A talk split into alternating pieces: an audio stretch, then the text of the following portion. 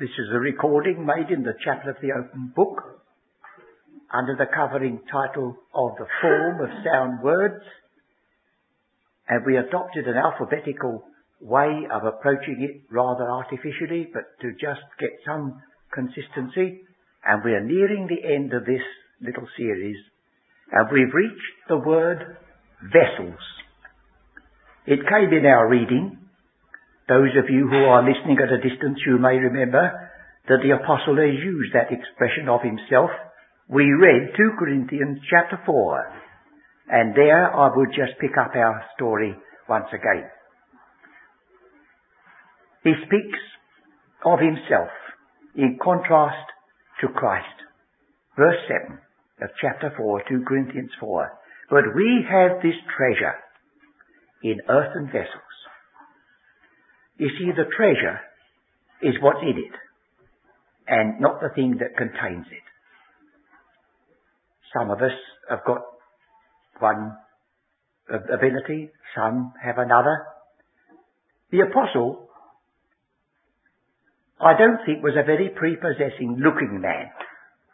I should imagine if Michelangelo had been given a commission to carve a statue of the Apostle Paul, he would have made a fine, majestic figure of it. But the Corinthians, he quotes from their own letter. He said, you know what you've said of me, don't you? You've said his bodily presence is mean and his speech contemptible because a Jew speaking Greek in a Greek city, well, it would be like that, you see. And his bodily presence, there is nothing to look at. Writing to the Galatians, he said, if it had been possible, you would have plucked out your own eyes and given them to me. I was with you in a bout of sickness, so distressing that the actual literal translation is, that you did not spit me out. I believe he was suffering from that dreadful disease in the East, of ophthalmia with the eye trouble. He was blinded for three days, and it may have left a mark. So, he wasn't a very prepossessing man to look at. But I should imagine that anybody dying of thirst in a desert wouldn't look at the vessel that brought the water. He wouldn't criticise that it wasn't Royal Crown Derby. He wouldn't bother whether it came from Woolworths or anywhere else. The one thing was, it contained a treasure. Now we can't help but admire many things in the apostle himself. But what we admire is the work of grace in that man's heart. The things that change that man. And so as he says, it's the work of grace. It's a mercy that I'm faithful oh, or have this ministry and in that spirit he said, I must conduct it to the end. We have this treasure in earthen vessels. But what a treasure these vessels have, haven't they? Love that passes knowledge, truth that passes comprehension, a hope that lifts us beyond, beyond the very heavens, and all coming to us by instruments that are earthen indeed. The word vessel is not used so widely in our usage in English as it is in the original. We think of a vessel mainly of a pot, of some sort, a bowl, a glass, a cup. But it's used of a bag. It's used of a sack. In the book of Genesis, when Joseph put, had the sacks filled with corn, that's the same word that we get translated vessel in the house of the Lord. So, don't you worry as to whether your Royal Crown Derby, gold, silver, pottery, bags or sacks or anything. That doesn't matter. It's what the Lord chooses you to carry for Him, contain for Him, and be emptied out by Him for the blessing of others. I always look at one little verse in Psalm 119, which helps me sometimes. They that love thee will be glad when they see me. Why? Oh, you're such a lovely look. Oh, no, no. They that love thee will be glad when they see me because I have hoped in thy word. When a person comes to you who has the hope, the anchor that you can trust, something beyond this vale of tears that you can look forward to, you're not bothering so much about what he looks like as to what the prospect he's holding out to you in the scriptures is like. So Paul reminds you and me, we have a treasure and it's in an earthen vessel and it has to be poured out. Now you do remember, don't you, in Matthew 25, the ten virgin parable, that five of them, they took their lamps and they had their vessels, but they had no oil in them. If you're trusting in an empty vessel, that's something that will give way under you. Failure. It must be filled, and God alone can fill. So if you have an opportunity to serve, you remember two things. That you're very frail. You're very frail. We have this in earthen vessels. You could easily be upset. But why is it you are able to continue? Why, because the life also of Jesus, as well as the persecution and the opposition and the misunderstanding is yours. The life also is manifest. And why is it that this affliction doesn't get you down? Because he says, we are cast down, but not destroyed. Why? Because it's while you look, not at the things which are seen, but the things which are not seen. And if you went on to the next chapter in 2 Corinthians, he's taking you to the contrast between the earthly house which we live in now, which is but a tent, a tabernacle, in contrast with the house not made with hands, eternal in the heavens. In this we groan, being burdened. But what a day it will be when we move in to that uh, part of God's many mansions that he has reserved for his people. As I say, this word covers a great number. When it says about the strong men uh, and his goods being spoiled in Matthew, that word goods, household stuff, is this word vessel. Well now, this man that we're speaking about for, for the moment, the Apostle Paul, you remember? He was breathing out threatening and slaughter on the way to Damascus. I think he was being prompted by a very bad conscience. The conversion of the Apostle Paul started when he heard a man named Stephen go through the history of his people, emphasize the fact that Joseph the second time, Moses the second time, and then he heard that man pray for his murderers.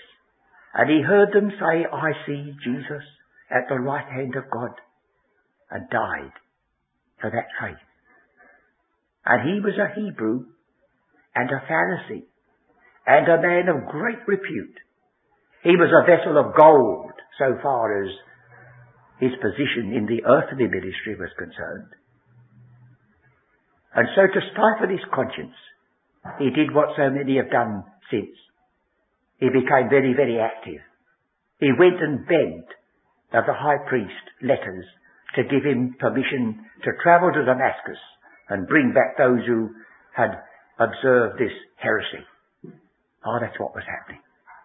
So when he was stopped on the road to Damascus and he heard a voice from heaven saying, It is hard for thee to kick against the goads. The word pricks is the word an ox goad.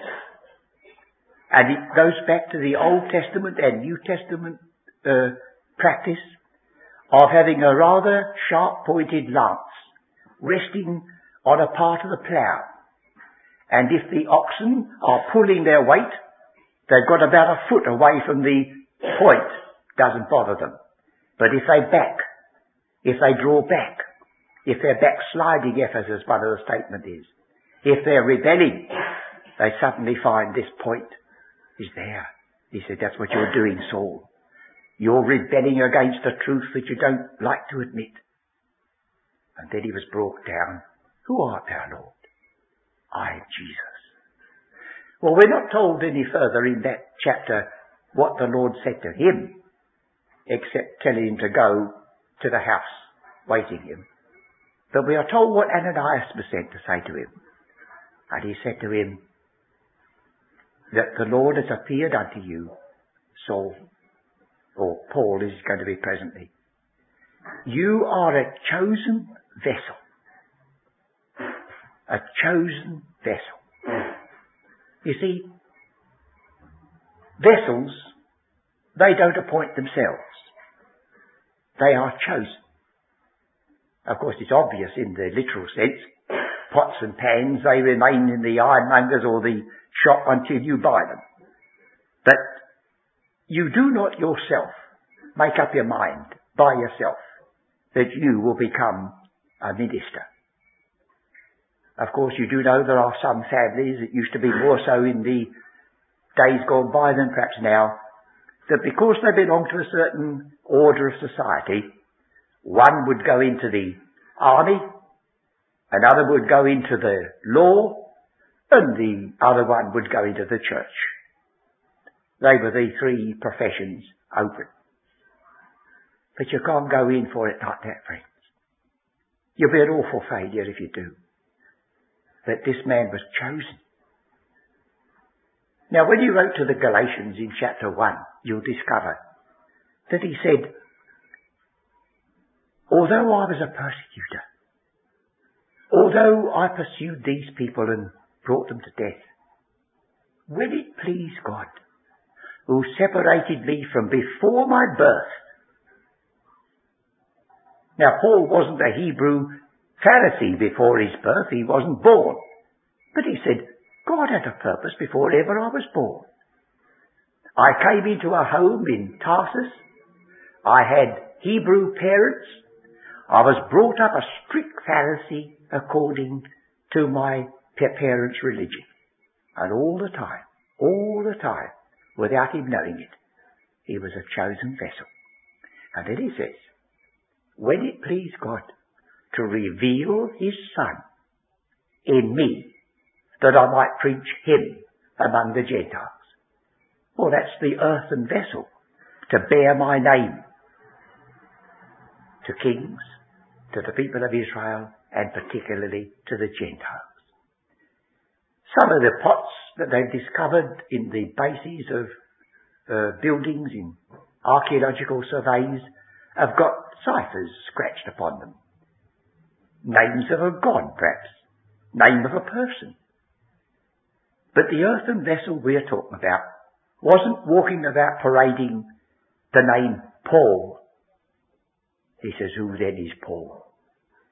Who is Apollos? But ministers by whom you believed.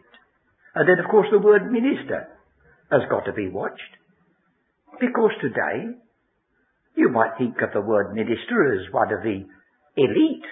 Oh, he's a minister. But strictly speaking, when, say, a hundred years ago, the girl with a lace pinafore, a cap, opened the door for the minister to be announced, there were two ministers because it simply means a servant. Our Saviour said, the Son of Man came not to be ministered unto, but to minister and to give his life a ransom for many. And so while it's an honour to be a minister of the truth, the honour is not because of the vessel, but because of the condescension of God who stoops to use such. The apostle said in Romans, the tenth chapter, how shall they believe on him of whom they've not heard? How shall they hear without a preacher? How should they preach without they being sent? Of course you could say, well, God's not dependent upon preachers that he sends. He can speak to the heart and conscience of anybody at any time, of course he can. But he doesn't do that as a general rule. Most of you who are listening to me can look back to some time when some earthen vessel, somebody of like passions as yourselves, as the Apostle Paul described himself, somebody dropped a word that uh, was a turning point for you, and that's how God has used us. So we have this treasure, and this treasure is in earthen vessels. Now we are told in 2 Timothy that we must discriminate between one type of vessel and another. 2 Timothy chapter 2.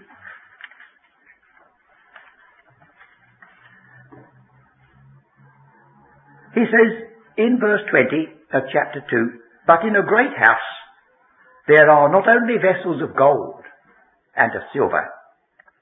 Well, uh, 154 Beckenham Road cannot be called a great house because we've got no vessels of gold. And we've got no vessels of silver. If you turn to the Old Testament description of the vessels in the tabernacle and temple, you'll read a pa- passage there where it says, gold for the things of gold, silver for the things of silver, brass for the things of brass.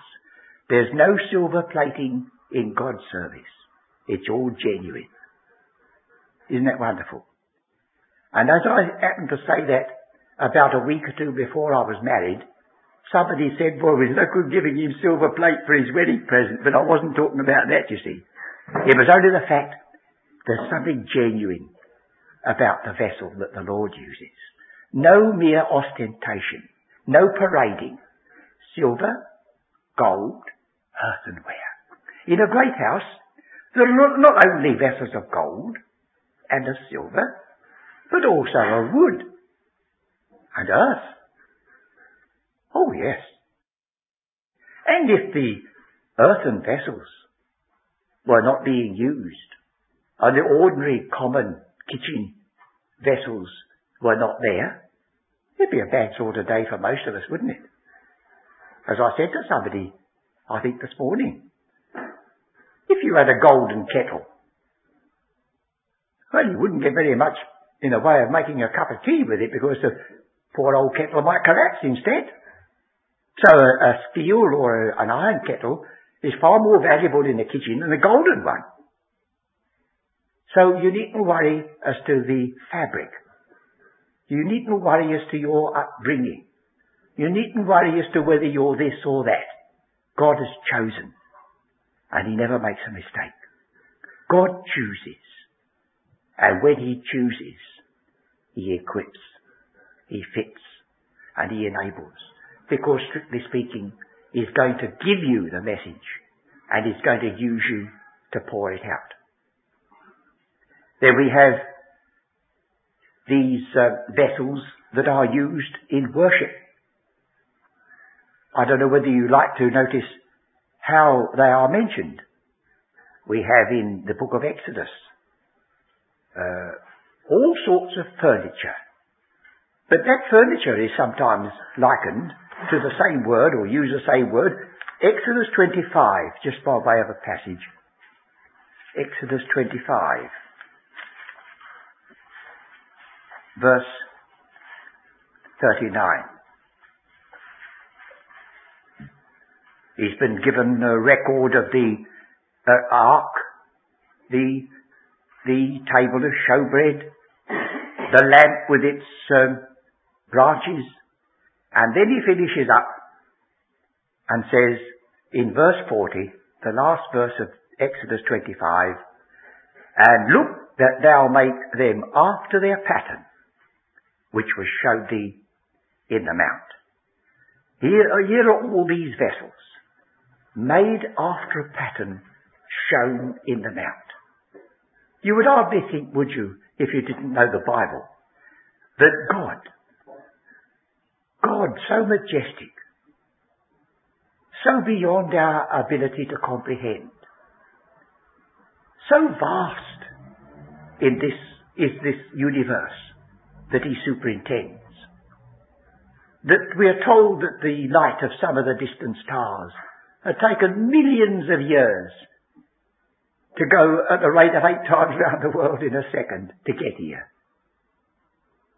And yet, and yet, he showed to Moses a pattern and told him how many loops he was to put on each curtain. Fifty of them. So God knows and can stoop to the smallest details. So we have vessels that are used for his service. And then the prophet Isaiah says, Be ye clean, ye that bear the vessels of the Lord. Because all service is holy. It doesn't matter what service a Christian is performing. Martha, Mary, all the different ones with their different ways of showing it are serving. And he says, Be ye clean, ye that bear the vessels of the Lord. There's one vessel that I can show you. I don't know whether you can realize what that is. It's a great weight, you know. When I was struggling to get here with that in my pocket, it was uh, making me go a bit lopsided. If I look through this to the light, I can just see a little translucence. It doesn't, it's not glass, but it glows a pearly colour inside. That's an alabaster box. That's a vessel. And it's been broken at the top. And there's the sort of vessel that that woman brought when she anointed the Lord at that last for his burial. You remember? And he said, rebuked his disciples because Judas said, what a waste. Couldn't that money have been spent on the poor? Have you heard that sort of argument before? He said, no. Wherever this gospel is preached throughout the world, that act that she's done and her name will be remembered. So you see, you cannot always be sure what service is the most honourable or most valuable or most commendable. You just do what lies to your hand. And so we have a vessel that was broken possibly in pouring it out in devotion. So it's not a waste of time to turn aside from the busy world of service and give the Lord just a little time occasionally because he is worthy. And nobody will suffer for it if you take that rightful place and sit at his feet, even though Martha should call you names for not getting on with the washing up and dusting, as I suppose Martha was that type, very clean, very house proud, very desirous of doing the utmost for this visitor that came, but sometimes missing the very heart of service to give him personally all your attention when time will permit. And then we have um, the um, in Psalm 60. Of course, when I turn you to passages I'm not telling you that this is the same word translated vessel all the time, but that is so. But I'm not burdening you for the moment with Hebrew words or Greek words. Psalm 60.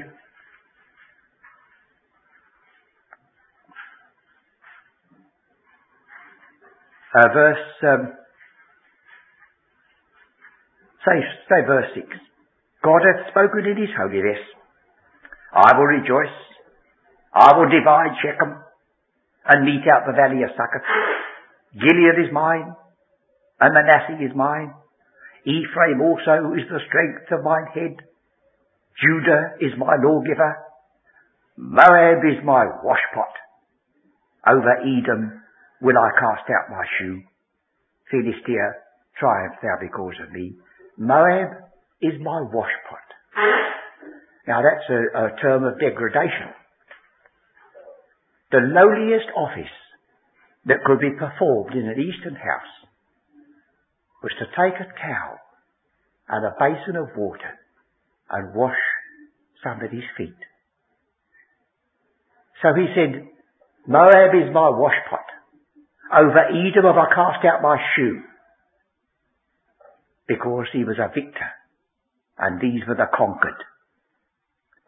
And then you come to the New Testament. And our Saviour, who was the victor. He, it says, knowing he came from God and went to God.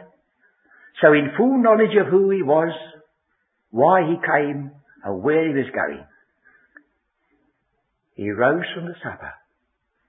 He took a towel and girded himself, laid aside his garments, took a basin, and began to wash the disciples' feet. That's the lowliest work of service that could be done in an Eastern house. And the Son of God, in full prospect of sitting at the right hand of the Majesty on high, did that. Makes you feel ashamed, doesn't it? Of the way in which sometimes we like to pick and choose what we're going to do, what we're going to say, where we are going in our ministry. And then, when we look at the end of things, uh, for instance, look at the prophet Zechariah chapter 14. In this passage we have a view of what's coming in the future.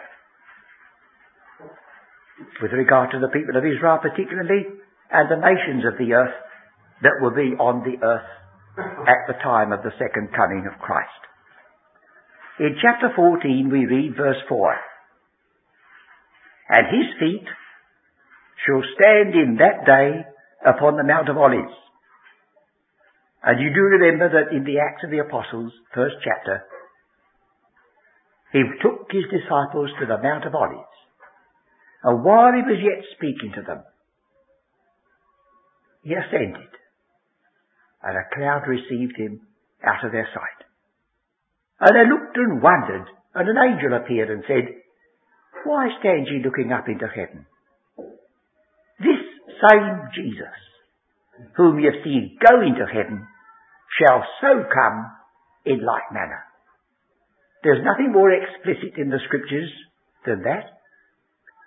So that anybody who stood on the Mount of Olives will have stood upon the identical spot where our Saviour left this earth and where his feet will come again when he touches it.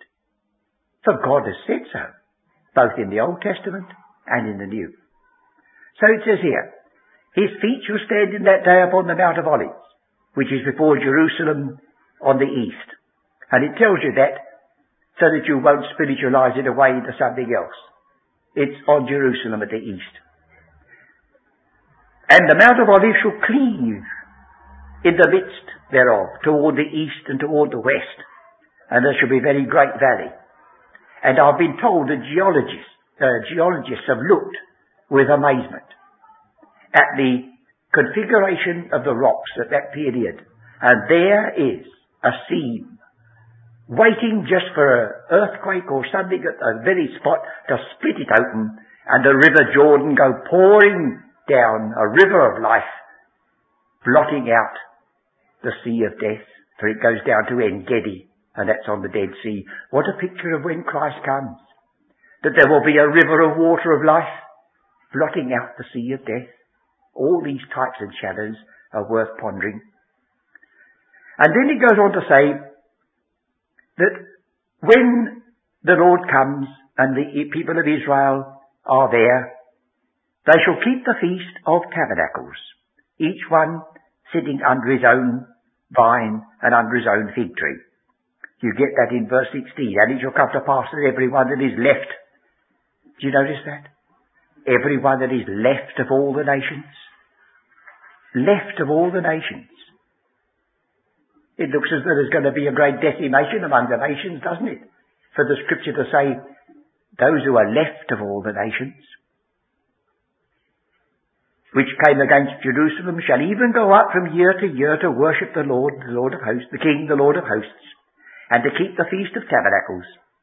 And it shall be that whoso will not come up of all the families of the earth unto Jerusalem to worship the King, the Lord of hosts, even upon them shall be no rain.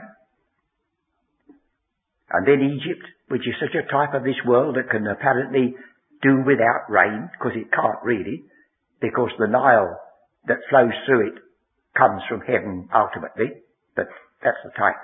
And if the family of Egypt go not up and come not that have no rain, there shall be the plague wherewith the Lord will smite the heathen that come not up to keep the feast of tabernacles. Now then, the last verse is 20. In that day shall there be upon the bells of the horses holiness unto the Lord. Now those words were sacred. They were reserved for the royal or for the mitre that was round the head of Aaron the priest. Holiness unto the Lord. Now they're going to be on the very bells of the horses. And the pots in the Lord's house shall be like the bowls before the altar.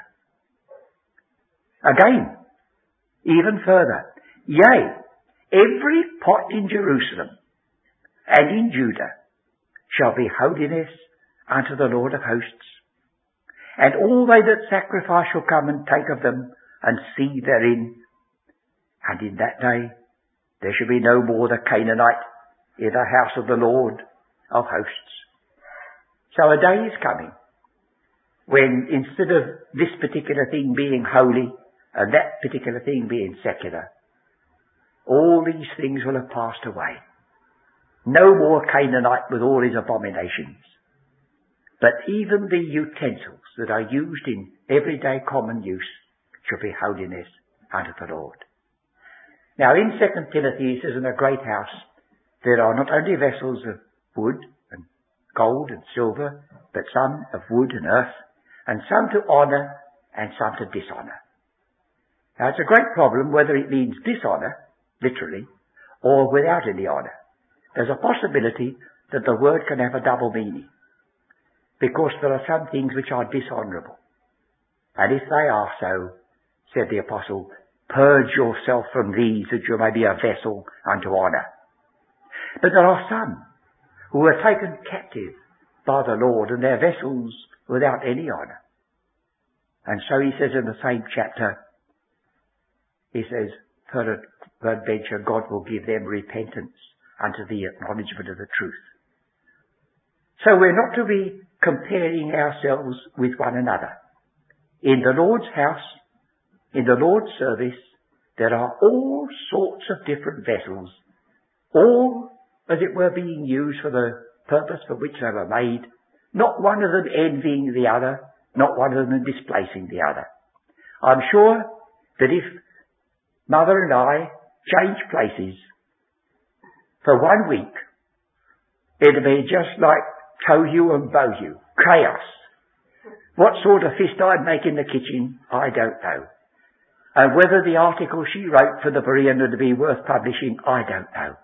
I don't think we'll experiment, friends. I think we'll just remain in God's house, an earthen vessel, but meet, here's the point, meet for the Master's use. That's the point, isn't it? We'll allow Him to do the choosing. We'll allow Him to do the fitting. We'll allow Him to place us where we can serve Him best and acknowledge that we're not worthy of the least and lowliest of service. And so we can th- think of our Saviour, who came from so great a height and stooped so low. And he said to his disciples, Do you see what I've done unto you? Well, he says, You go and do likewise. So may the Lord help us to appreciate what it is to be a vessel even though we are earthen vessels, cast down, but not destroyed.